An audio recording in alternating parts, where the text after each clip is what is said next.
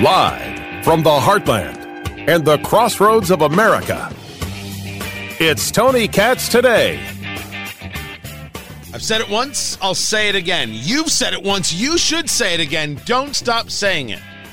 The indictments against President Trump, the presidential election, the southern border, the threat that is China. Dear Lord, these are all huge stories. Nothing is bigger than the crime family that is the Bidens. Nothing. Nothing is bigger than Joe Biden being in the room when Hunter Biden was having these business conversations and clearly selling access, being on the phone, being at the dinners that he knew point blank, without question and without doubt, that what his son was doing, that he at least knew, even if you don't want to agree with that his son was there in the room and he was in the room with his son talking about business. It doesn't matter what he says to Peter Doocy. There's this testimony now where one of your son's former business associates is claiming that you were on speakerphone a lot with them talking business. Is that what? Never talk business to anybody. And I knew you'd have a lousy question. Well, why is that a lousy question? Because it's not true. That's Joe Biden, the president of the United States, saying it's not true. But we know that it's true. You'll note that for all the testimony regarding Devin Archer, nobody said he lied. Dan Goldman, congressman, wants to spin it. Well, he was discussing the illusion of access. Hunter Biden was providing the illusion of access to his father. Well, that's not what Devin Archer said. That's what Representative Dan Goldman said about what Devin Archer was viewing. That was his words, not Devin Archer's words. But it's not a denial. That's not saying that Devin Archer isn't believable. That is saying clearly that Devin Archer is believable, which is not the tact I thought that the political left would take. But they are so flummoxed by all of this, forced to realize that Joe Biden has been lying to America and Corinne Jean-Pierre has been lying to America. Joe Biden knew about Hunter Biden's business dealings. They did discuss them. He was on phone calls. He was at dinners. Sorry.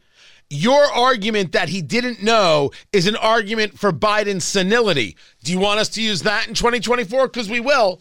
Either Joe Biden knew that his son was selling access, or Joe Biden is as old and as senile as we say he is. Pick one. Pick one. I got all day, son. I got all day. You tell me. Which one is it? Is it that Joe Biden knew that his son was corrupt? Or I'll give you another option. Is it that Joe Biden is so wholly senile, he doesn't know what's happening around him?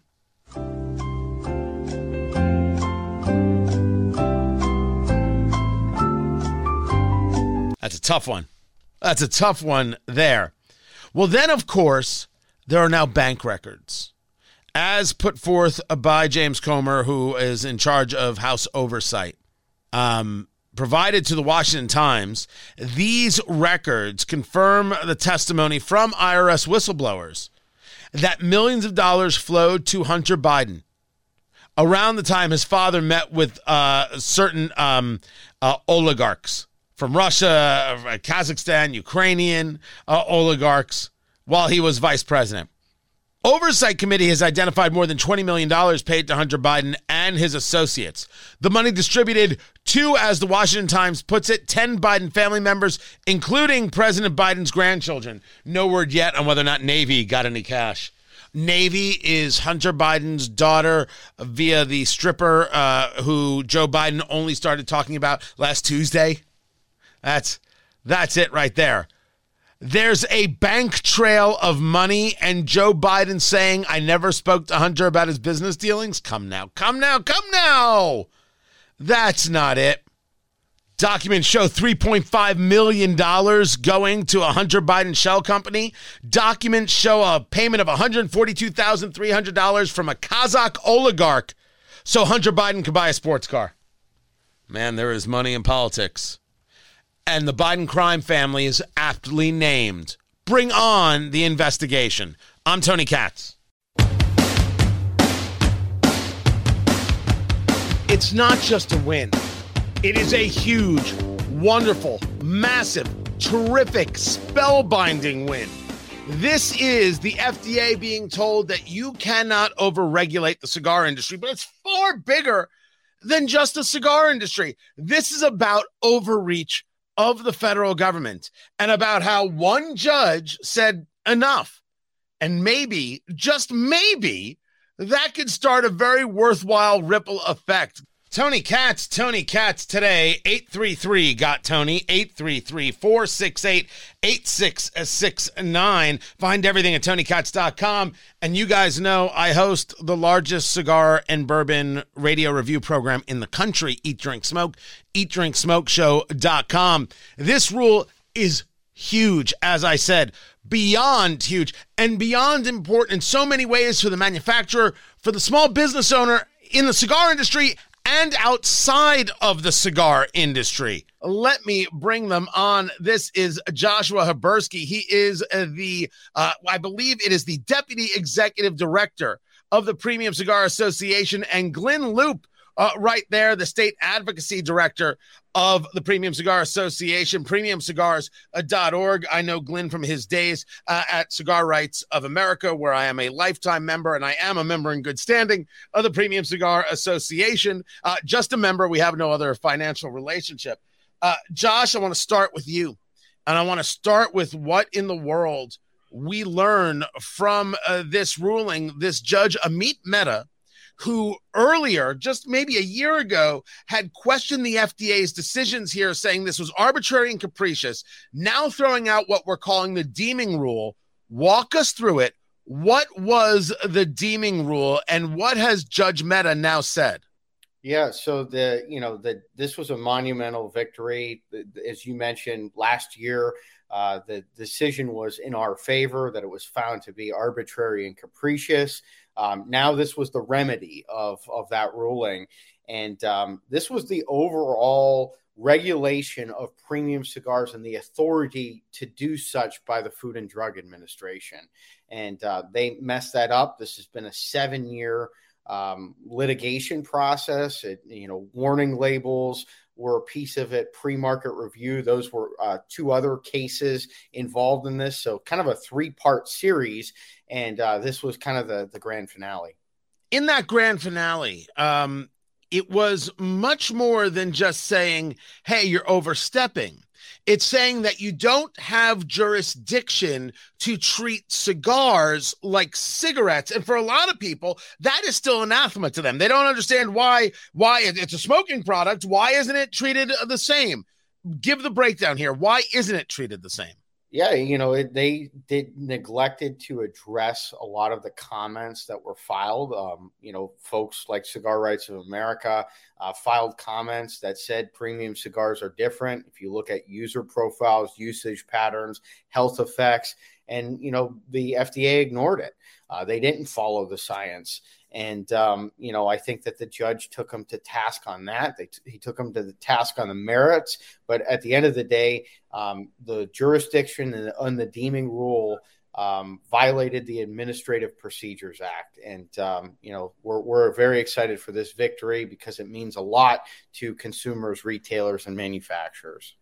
Glenn, these kinds of fights happen in the halls of Congress. There's actually some great shots of you and Josh just last week, the Premium Cigar Association and the Boutique Cigar Association, Dr. Gabby Caffey, Armin Kapilian, and others really working to try and get both the Cigar Caucus, which now exists in the House, and others to understand these differences and the very mom and pop kind of world that cigars is. This isn't the world of big business. This is actually the world of small business. How difficult is it to get the average cigar smoker, right? People who are just enjoying a cigar, to understand the detailed politics that we're talking about here, that it isn't about a question of right versus left. It's whether or not you get to enjoy a product that you want to enjoy. Well, that's why this moment capsulizes the parallel path that this fight's been going down for not just 7 years, but 9 years. I was in an Indiana hotel room when this deeming rule first came out. And ironically enough, I'll be back near that same hotel room this coming Sunday night. But this deeming rule came out 9 years ago, and we knew then that the politics and the approach, the strategy that the cigar industry had to carry out had to be fundamentally different than anything it had ever done in its history. You're absolutely right. It's a small business issue. It's an American small business issue. And we highlighted that through the public comment period process, where over 65,000 comments were filed by small businesses and consumers across America. The premium cigar industry never had to play this political game before in its entire history. All of a sudden, we were petitioning the White House. We were petitioning Congress. We were supporting premium cigar exemption legislation in Congress. We were rounding up congressional co-sponsors in the House and the Senate like never before. Politicians in the United States Congress that had never tried to differentiate premium cigars from other tobacco products. I've said 1,000 times since this process began, if there was ever any redeeming value of what we just went through for the last 9 years, is that it forced this industry to study itself. And the culmination of that was the filing of public comment period pieces like this, just to give you a dramatic illustration of what had to be filed. This is over a $275,000 study of this industry, breaking down that we're not the problem. We're not the problem in public health. We're not the problem in public youth access. We're not the problem on adverse public health consequences like inhalation, addiction, and mortality. And Judge Mehta's decision made it very clear. They ignored what we submitted. Now that's part of this story here, right? So this is, if you go to the Premium Cigar Association website, as a party to this litigation, the Premium Cigar Association applauds this important decision by Judge Mehta. The evidence from the beginning, it should say, has been clear that premium cigars ought not to be regulated or deemed, as the FDA had asserted for over a decade. The point there, Josh, is that the FDA knows the difference. The FDA knows the difference between a cigarette and a premium cigar. So two questions for you. First, how do you describe it, the differences between a premium cigar and a cigarette? And then the follow-up to Glenn's point, the FDA knew they weren't describing it right. Why didn't they just admit that they were wrong from the beginning? Well, I think, we have a clear definition of a premium cigar. The judge gave us 8 points. It has to meet that criteria. Whole leaf tobacco, vegetable gum, and water. Those are the three components to it. They are vastly different than other combustible products that are out there. The research says that, I think that the FDA, it's much more convenient to have this one size fits all regulation. And that's what they tried to do. That's what they had tried to apply to premium cigars. And they were taken to task. I mean, each tobacco product out there is different. The association, we represent pipe tobacco. That's also very different than cigarettes or vapor products or whatever is out there. And I think that, the FDA in looking at this, luckily we're not under their authority currently, but they need to examine and do some soul searching as they regulate other products out there.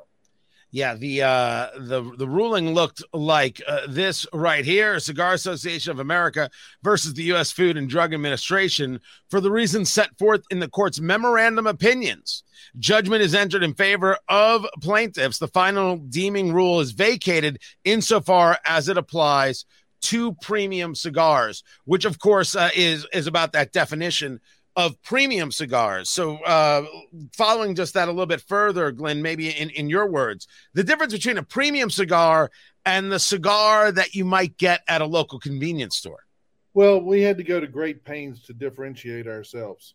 And we did it both in a physical context of that this is an all natural product. And that resonated, I think, with not only the judge, but with some bureaucrats at the FDA.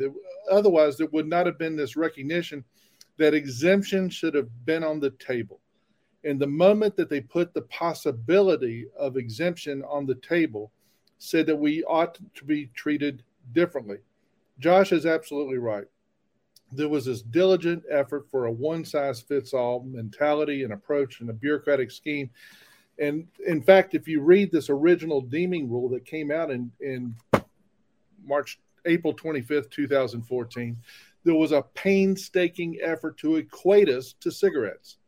I mean, almost every page of this said there's not a bloody amount of difference, when we know that due to the lack of inhalation and, again, the lack of equating us with addiction and mortality, we proved beyond a shadow of a doubt that statistically we're a non-factor. And that's one of the reasons that from the beginning of this legal case to today, the FDA itself has said we're on the lowest rung of the ladder for enforcement. And by saying that, they've admitted time and again, we're not the problem, but yet, let's treat you like a pack of cigarettes. Right. And this is much more a conversation about politicos on any side of the aisle. This isn't a Republican-Democrat issue. There are plenty of Democrats in the state of Florida, for example, and other places that are absolutely with the Premium Cigar Association, with the industry, because so much of their world is based in that industry. This doesn't actually become a political issue. This becomes rather an ideological issue, and one that isn't based on data, as you talk about, on even some of that medical data that shows where premium cigars are in relationship to other things, not being the same product, not an inhaled product, other things like that. Give me an idea of how this affects the mom and pop shop. Josh, I'll start with you. Josh Habersky, Deputy Executive Director of the Premium Cigar Association, and Glenn Lupe, State Advocacy Director of the Premium Cigar Association, premiumcigars.org. Josh, talk to me about you're now talking to the mom and pop shops. If you were going to explain to them how this ruling, the throwing out of the deeming rule, affects them, how do you describe it?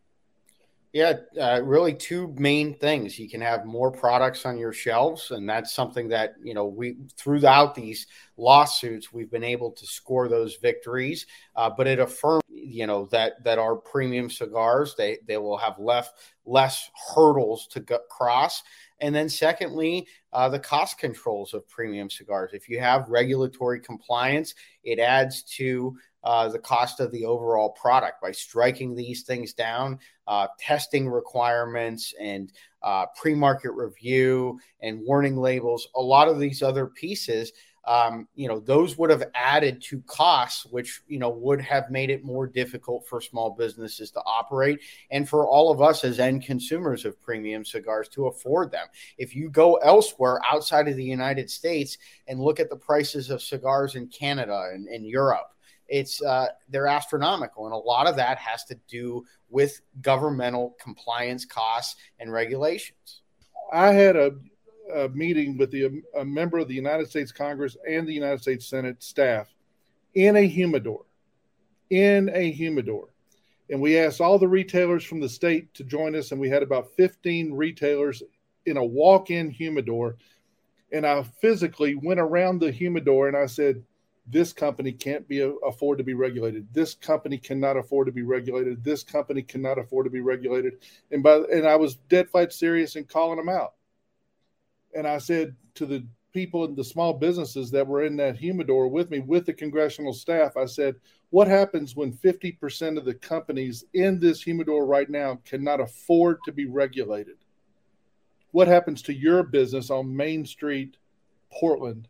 Main Street, Des Moines, Iowa, Main Street, Omaha, Nebraska. And they said, we're out of business. We're out of business. And we had a definitive study that was reinforced by the United States Small Business Administration that this is one of the only regulations that they've ever seen where the cost of compliance equaled 100% of the profit margin for every company.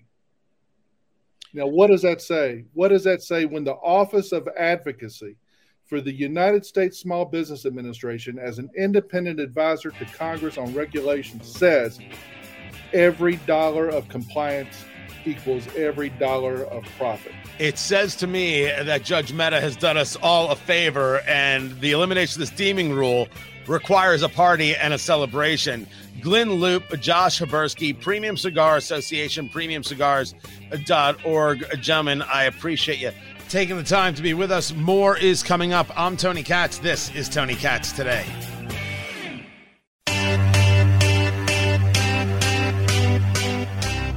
two groups, clergy in Indianapolis, want Police Chief Randall Taylor to resign. Tony Katz, good to be with you. Find everything at TonyKatz.com.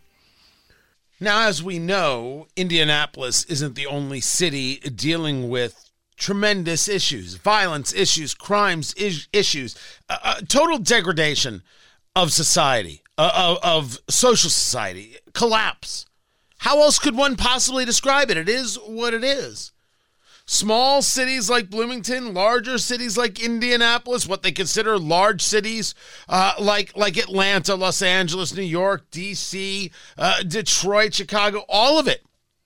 All of it. D.C. is going to have, it's on pace to have its most murders ever. Now, the connective tissue in these cities having issues is, of course, the progressive politics that drive them. That's not debate. That is connective tissue. What connects these cities is indeed the progressivism.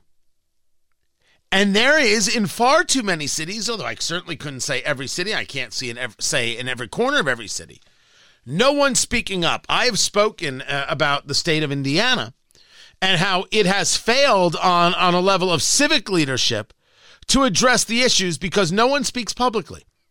Where is the condemnation of the mayor of Indianapolis, for example, Joe Hogsett, or this Indianapolis City County Council for failing to do their job? It's been 8 years of Hogsett in Indianapolis. The city is far worse than it was 8 years ago. That's not even debate. Every measure.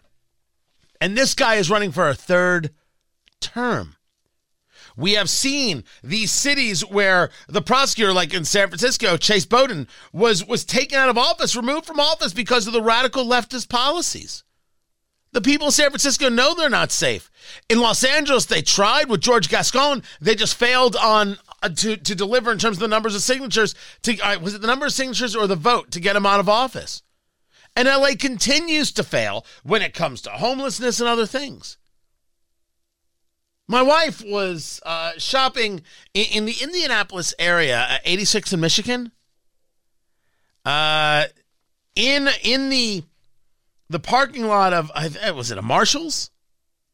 In the parking lot of the Marshall's, hi, would you like to buy some candy to benefit really not an organization? We just pocket the money, but we say it's for kids, and therefore you'll give us money, right?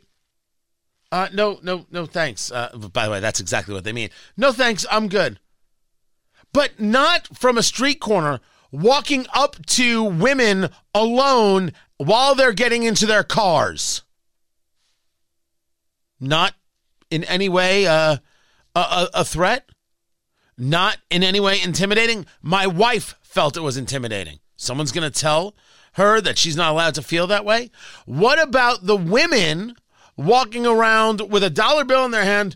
Money, give money. Right up to people while they're getting into their cars after shopping.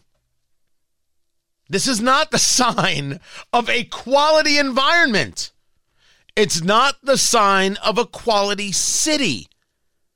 And us in Indiana would want the capital city to be a quality city, no matter where we're from. We want Bloomington to be quality. We want West Lafayette to be quality. We want Fort Wayne and South Bend and Muncie to be quality. We want Evansville and Jeffersonville to be quality. We want this, but we're not getting it. And in so many of these cities, so few people speak out. At least that's certainly true in Indianapolis until this. We call for Chief Randall Taylor's resignation in light of his conduct as chief of police here in Indianapolis and call for Mayor Joe Hogsett to begin an open search for a new chief of police with meaningful and inclusive community involvement. This, according to Reverend David Green, president of Concerned Clergy of Indianapolis. Them, along with the Baptist Ministers Alliance, fed up with IMPD's leadership.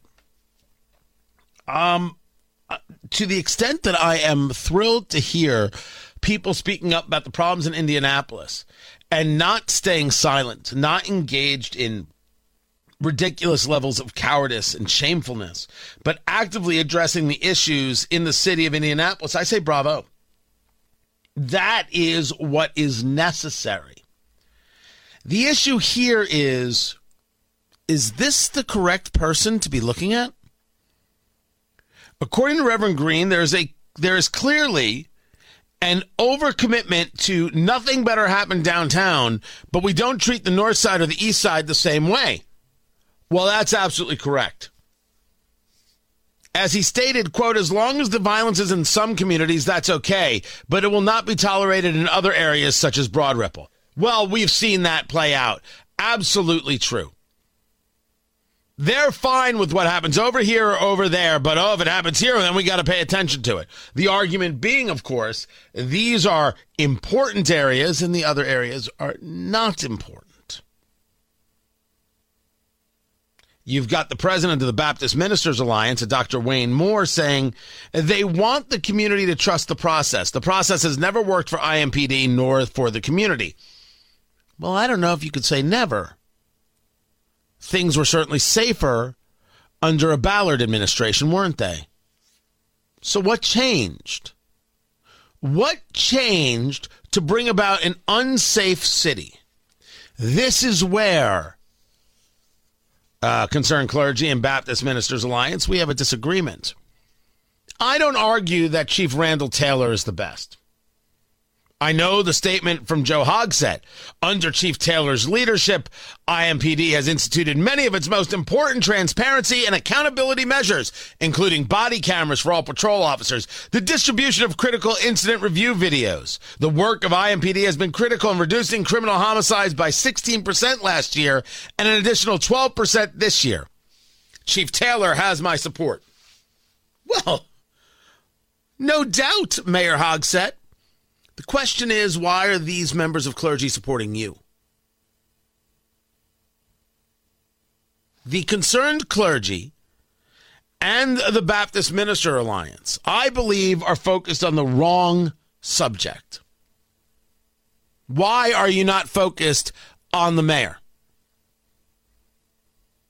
What would make you think that the mayor appointing a new chief is going to make anything better? And dear Lord, can we discuss inclusive community involvement and what the bloody heck that means? What is it that you're looking for?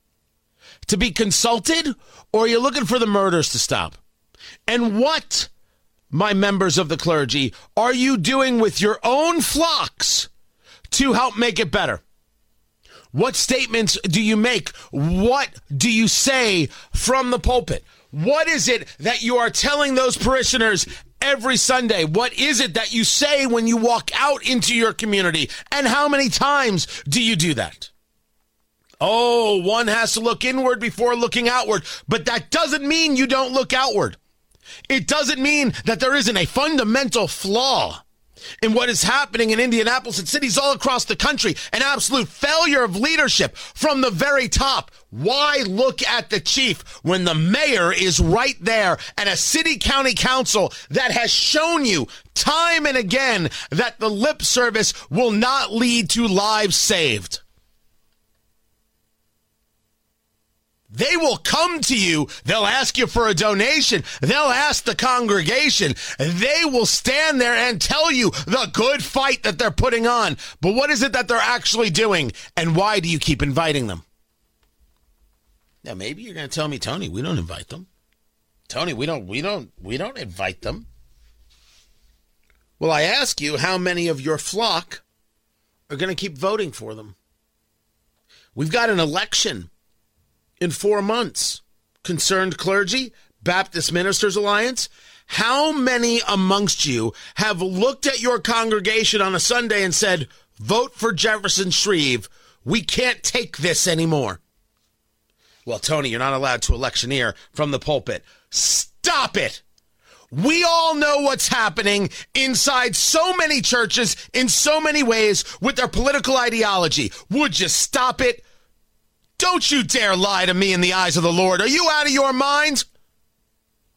When will you say to your congregants, vote for Jefferson Shreve? We have to try something else.